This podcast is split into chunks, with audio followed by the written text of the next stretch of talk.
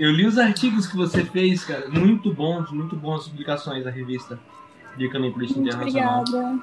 Muito obrigada mesmo.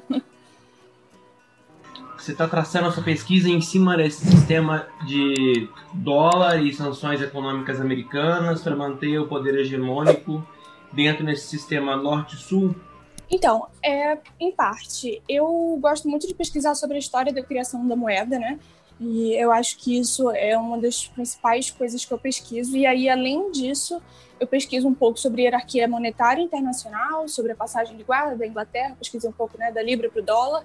E aí, depois, é, eu pesquiso alguns casos específicos da utilização da moeda como instrumento de violência, no caso tanto de Cuba quanto do Irã. Mas eu pretendo continuar nessa, nessa linha de pesquisa por um tempo ainda. Fala um pouco mais para a gente a respeito aí dos artigos, né? Você pesquisa bastante sobre o Irã, né? A gente vê que os últimos anos foram bem difíceis, né? É. Eu pesquisei, eu fiz uma pesquisa um pouco histórica, né, da história do, da questão do Irã, principalmente a partir. Porque, na verdade, o Irã e os Estados Unidos tinham uma relação muito boa é, até a Revolução de 79.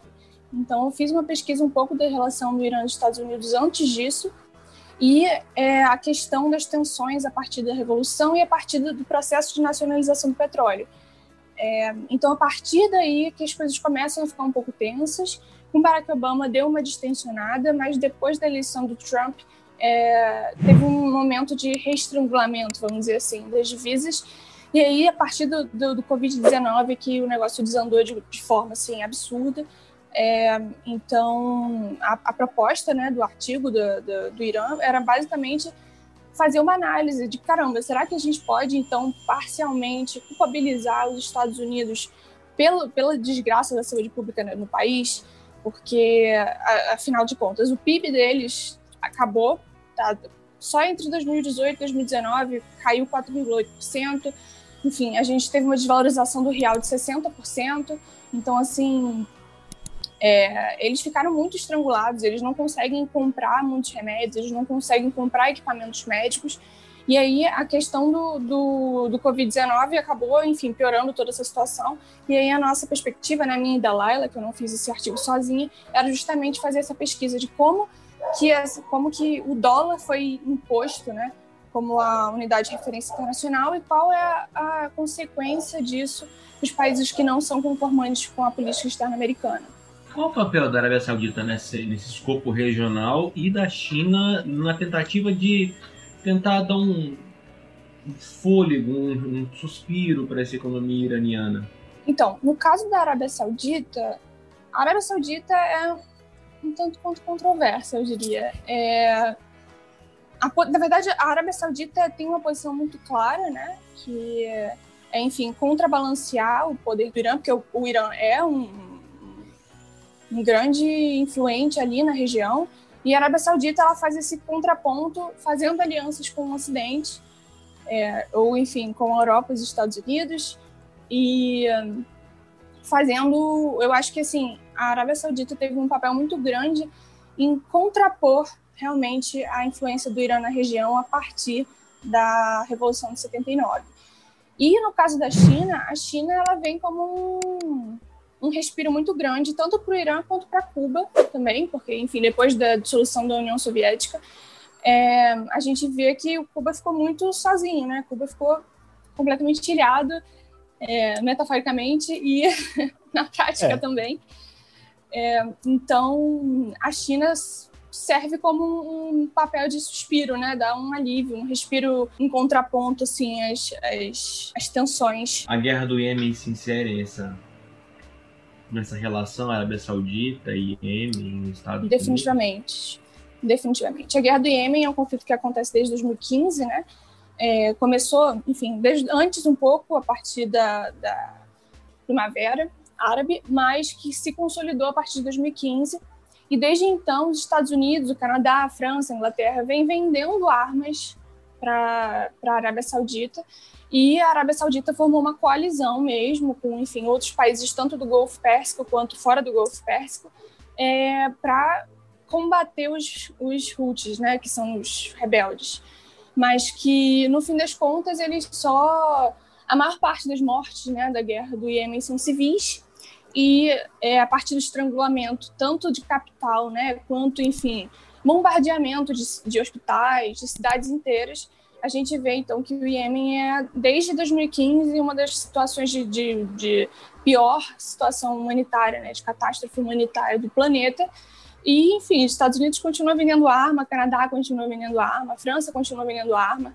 É, a gente já sabe que, enfim, a ONU tem consciência de que isso está acontecendo e a ONU se faz de ONU, né? Que acaba não se envolvendo, acaba não, não fazendo nada ela pode fazer um, um, uma carta, que nem o Rodrigo Maia, né? Vou twittar muito sobre isso e deixa por isso mesmo.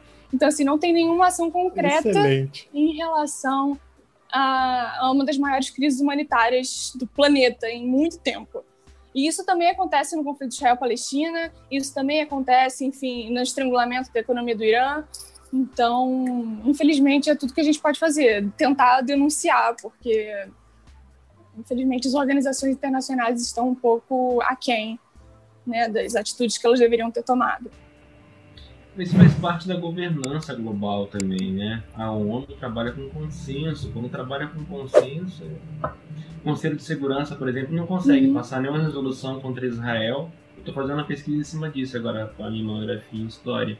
As inúmeras resoluções do Conselho de Segurança, dos órgãos da ONU, da Assembleia Geral contra a ocupação pós-67 e o estrangulamento econômico e social e a infração dos direitos humanos em todos os níveis do povo palestino e a ONU não consegue fazer nada. E o conflito do Iêmen, eu tô te perguntando porque poucas pessoas sabem o que está acontecendo no Iêmen, já que ele foi Sim. completamente apagado pelo conflito na Síria, dos noticiários ocidentais.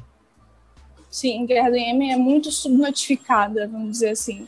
E é uma coisa que não acaba, não para, não tem trégua, não tem suspiro de alívio para ninguém, continua acontecendo desde aquele momento. É, eu apresentei esse, trabalho da Guerra do Iêmen na conferência do ENABRE, né, em 2019, e, enfim, é, era um artigo que estava em desenvolvimento e vai continuar estando em desenvolvimento, porque a gente não vê nenhum nenhum recesso, sabe? A gente não vê ninguém retrocedendo, a gente não vê ninguém parando, é, tentando, né, dar um, uma trégua para os iemenitas. Então, eu não vejo muito fim nesse conflito, não tão cedo. Você fez algum paralelo com o conflito na Somália também, que é outro conflito sem fim, naquela mesma região, só que do outro lado do Golfo? Jacobin? Não, não, não fiz, não tinha pensado nisso. Acho que inclusive é uma boa, um bom boa ponto deixa. de partida para um próximo artigo. É, e eu acho interessante a gente pensar, né? A gente está falando do outro lado do mundo, né? Mas também acontece aqui pertinho da gente, né?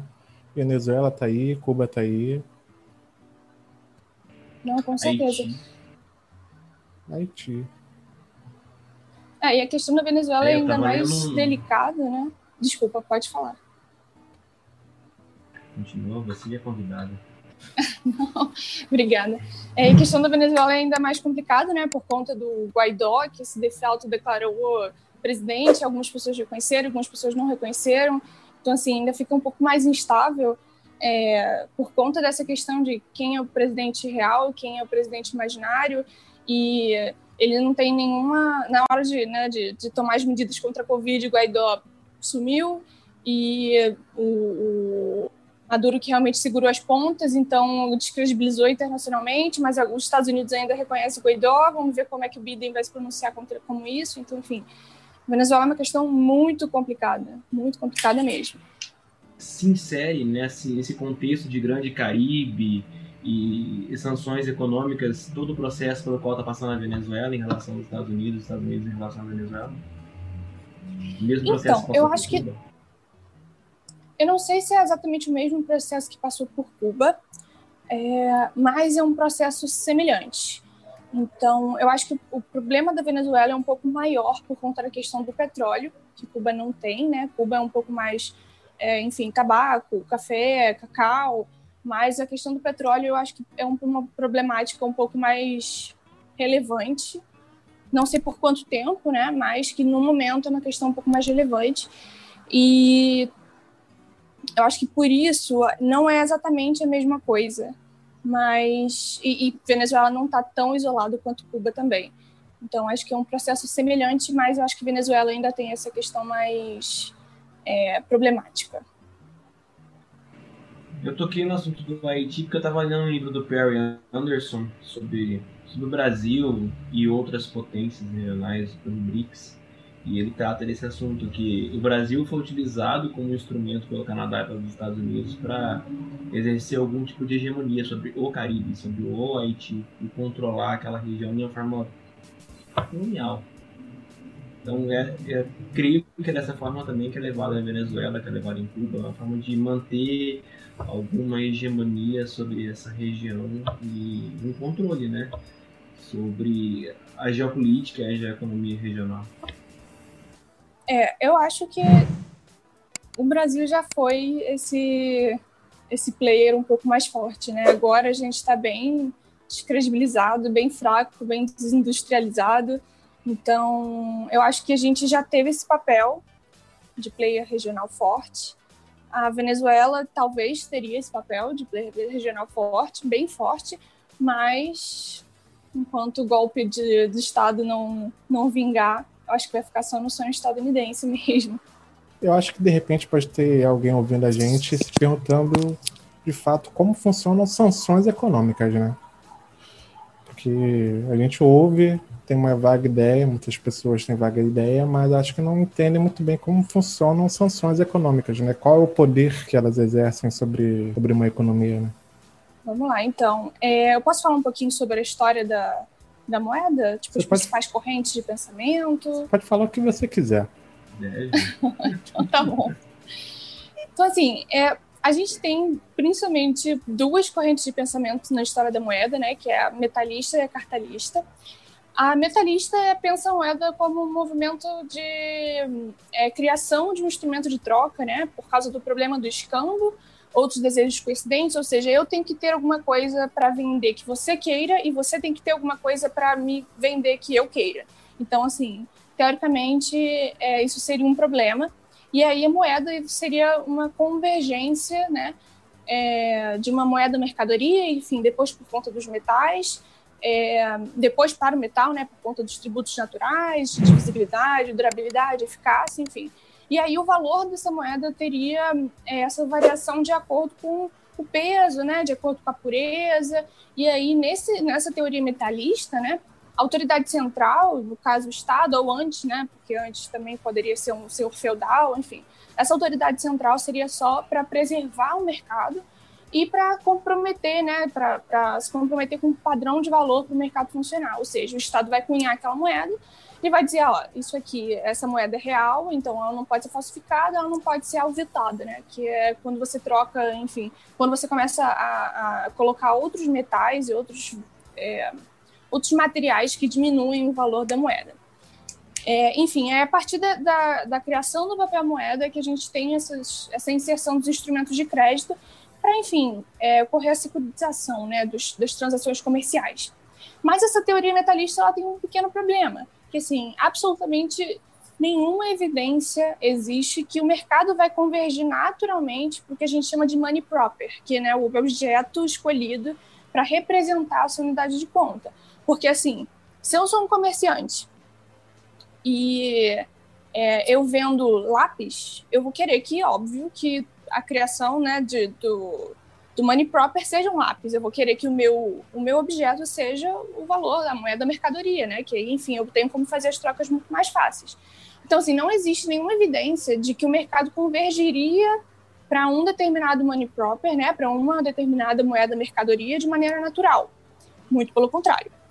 É, e aí, no caso, em 1905, existe um economista, George Knapp, que ele surge com a teoria estatal da moeda, e aí ele vai enfatizar que existe uma importância da deliberação da unidade, né, da autoridade central para definir o que vai ser tanto a unidade de conta quanto o money proper. É, porque, assim, na, numa perspectiva metalista, se você tem uma moeda fiduciária, né, que é um título que não está lastreado em metal, assim, ela não tem nenhum valor intrínseco. Então, assim, ela não poderia ser uma, uma mercadoria de troca, ela não poderia ser uma moeda na história metalista. Então, assim, no, no caso da, da teoria cartalista, né, que é no caso da teoria estatal da moeda, a moeda vai passar a ter uma construção de poder da autoridade central que vai emitir essa moeda. E, inclusive, né, o, o emissor, né, a autoridade central, vai poder fazer uma, uma, alteração da unidade de conta e do money proper, de tempos em tempos, como ela faz, né, do, do cruzeiro para cruzado, depois para o real. Daqui a um tempo a gente pode fazer uma mudança do real para, sei lá, um novo real, alguma coisa assim. E todos nós, os súditos desse Estado, a gente vai ter que aceitar. Então, assim, é, existe uma taxa, né, uma, uma arbitrariedade do, do, da autoridade central tanto no money proper quanto na unidade de conta. Inclusive, ela pode criar uma taxa de, de conversão arbitrária entre o meio de pagamento antigo e o meio de pagamento novo. E então, é, o George Knapp vai dizer que o, o valor de face dessa moeda é nominal. Então, o meio de pagamento vai ser cartal, que no caso a moeda vai ter validade, vai ter reconhecimento do Estado a partir de dispositivo jurídico, né, por estatuto, por lei, enfim. E aí, essa é, aceitação né, da unidade de conta vai vir, então, a partir de uma teoria do Alfred Innes, que ele vai perceber a moeda como uma contrapartida da tributação. Ele vai dizer que todo, toda moeda é uma promessa de pagamento, né? E, ao mesmo tempo, é o reconhecimento de direito de compensar o débito do Estado. A tributação vai ser feita de maneira com que a autoridade central possa liquidar as dívidas dela em forma de moeda. E a imposição dos tributos, né, a nós, os súditos desse Estado, vai depender da capacidade de monopolizar um instrumento de violência. E aí isso é a teoria cartalista. É, isso é claro que não se, não se, como que eu vou dizer, não se reflete, né, de maneira tão natural para uma moeda internacional, né, porque essa relação ela não se dá de, tão, de maneira tão clara. E aí, a partir desse momento, a gente vai ter que entender uma relação bem profunda entre poder político e, e moeda, através da expansão e da consolidação do que o Metri chama de territórios econômicos. Que assim, você vai explicar a inserção de uma unidade de conta como uma moeda de referência internacional. É, no caso, o sucesso de uma unidade de conta sobre outra, né, a hierarquia monetária, vai estar intrinsecamente ligada à luta interestatal. E aí o CNAP vai dizer que existem três formas de expansão desse território econômico. Você tem primeiro a conquista direta, né? Você literalmente expande as fronteiras do seu território e a partir dessa expansão você pode fazer com que os seus súditos utilizem aquela moeda. É, você tem uma relação de hierarquia entre autoridades centrais, o que tem muito principalmente depois de guerras, né, que a gente começa a ver tratados de paz sendo feitos, e muitos desses tratados de paz são feitos em uma determinada moeda, uma, uma determinada unidade de ponta. Por exemplo, no fim da Segunda Guerra Mundial, muitos das, dos tratados de paz foram feitos em dólar. Então, assim, a gente vê a expansão do, do território econômico dos Estados Unidos nesse momento para dentro da Europa, o que é uma coisa muito importante para o que a gente chama de passagem de guarda. E aí, a terceira vez, desculpa, a terceira forma que é a dominação de zonas de acumulação acelerada de riqueza, que são, por exemplo, pontos estratégicos de rotas comerciais, a gente tem fontes de matérias-primas, que foi o que a Veneza fez quando Veneza criou né, o primeiro, primeiro processo de internacionalização da, de moeda, que ele fez isso com a lira. Então, a partir desses pontos estratégicos né, é, das rotas comerciais, todos os comerciantes passaram a usar a lira e não, enfim, moedas locais. Mas, passando, né? No caso do dólar, que eu não vim aqui falar de lira, a gente tem essa movimentação, né? A passagem de guarda é, a partir de 1930, mais ou menos, entre a Libra da, da, da Grã-Bretanha e os Estados Unidos. E então, a partir de Bretton Woods, em 44, esse movimento é meio que institucionalizado, né? principalmente depois da criação do FMI, né, do Banco Mundial. Você tem meio que uma imposição do dólar como moeda de referência. E isso, obviamente, explode os gastos, a capacidade né, de gastos estatais do, dos Estados Unidos, além de fazer essa, esse controle de fluxo de moeda, tanto para países aliados, né, você pode expandir a quantidade de moeda que vai para esses países aliados e estrangular o fluxo de moedas para países que são, enfim, não estão em conformidade com a política externa. E aí a gente vê isso principalmente com Cuba e com o Irã. Mas a gente pode ver isso com outros, em outros países também, tipo a Venezuela, mas que eu não, não estudei isso a fundo ainda. É basicamente essa a, o ponto de partida que eu tenho em todos os meus artigos. eu não sei se o Marcão, em relações internacionais, perpassou toda essa teoria da moeda e essa história detalhista. Mas, caramba, foi uma aula. Eu, eu tinha perpassado só a última parte que é com métrica, que ele fala durante as aulas dele, passa alguns textos. Interessante. Interessante. E essa moeda ela é utilizada como sanção econômica como? Quais são tá, os instrumentos que você consegue subjugar países como Irã, como Cuba, como possivelmente Venezuela? Então, é, no caso de Cuba, existiu um, um, projeto chamado Cuba Project mesmo, e era, enfim, na década de 60, que existia uma proposta de, enfim, encontrar uma justificação de, um, de uma intervenção militar nos Estados Unidos. Mesmo com esse fracasso, né, porque, enfim, os Estados Unidos não conseguiu, ele começou com um bloqueio comercial. Então, assim, primeiro, uma das primeiras coisas que os Estados Unidos né, começou a implementar foi o bloqueio de, de importação a Cuba, ou seja, nenhum país poderia exportar para Cuba. Se você faz com, se você faz comércio exterior com Cuba, você estaria teoricamente assim cortado do, das, das relações comerciais com os Estados Unidos. Então, primeira coisa, é, os Estados Unidos boicotou também a compra de tabaco, a compra de vegetais, a compra de frutas, é, a compra de açúcar.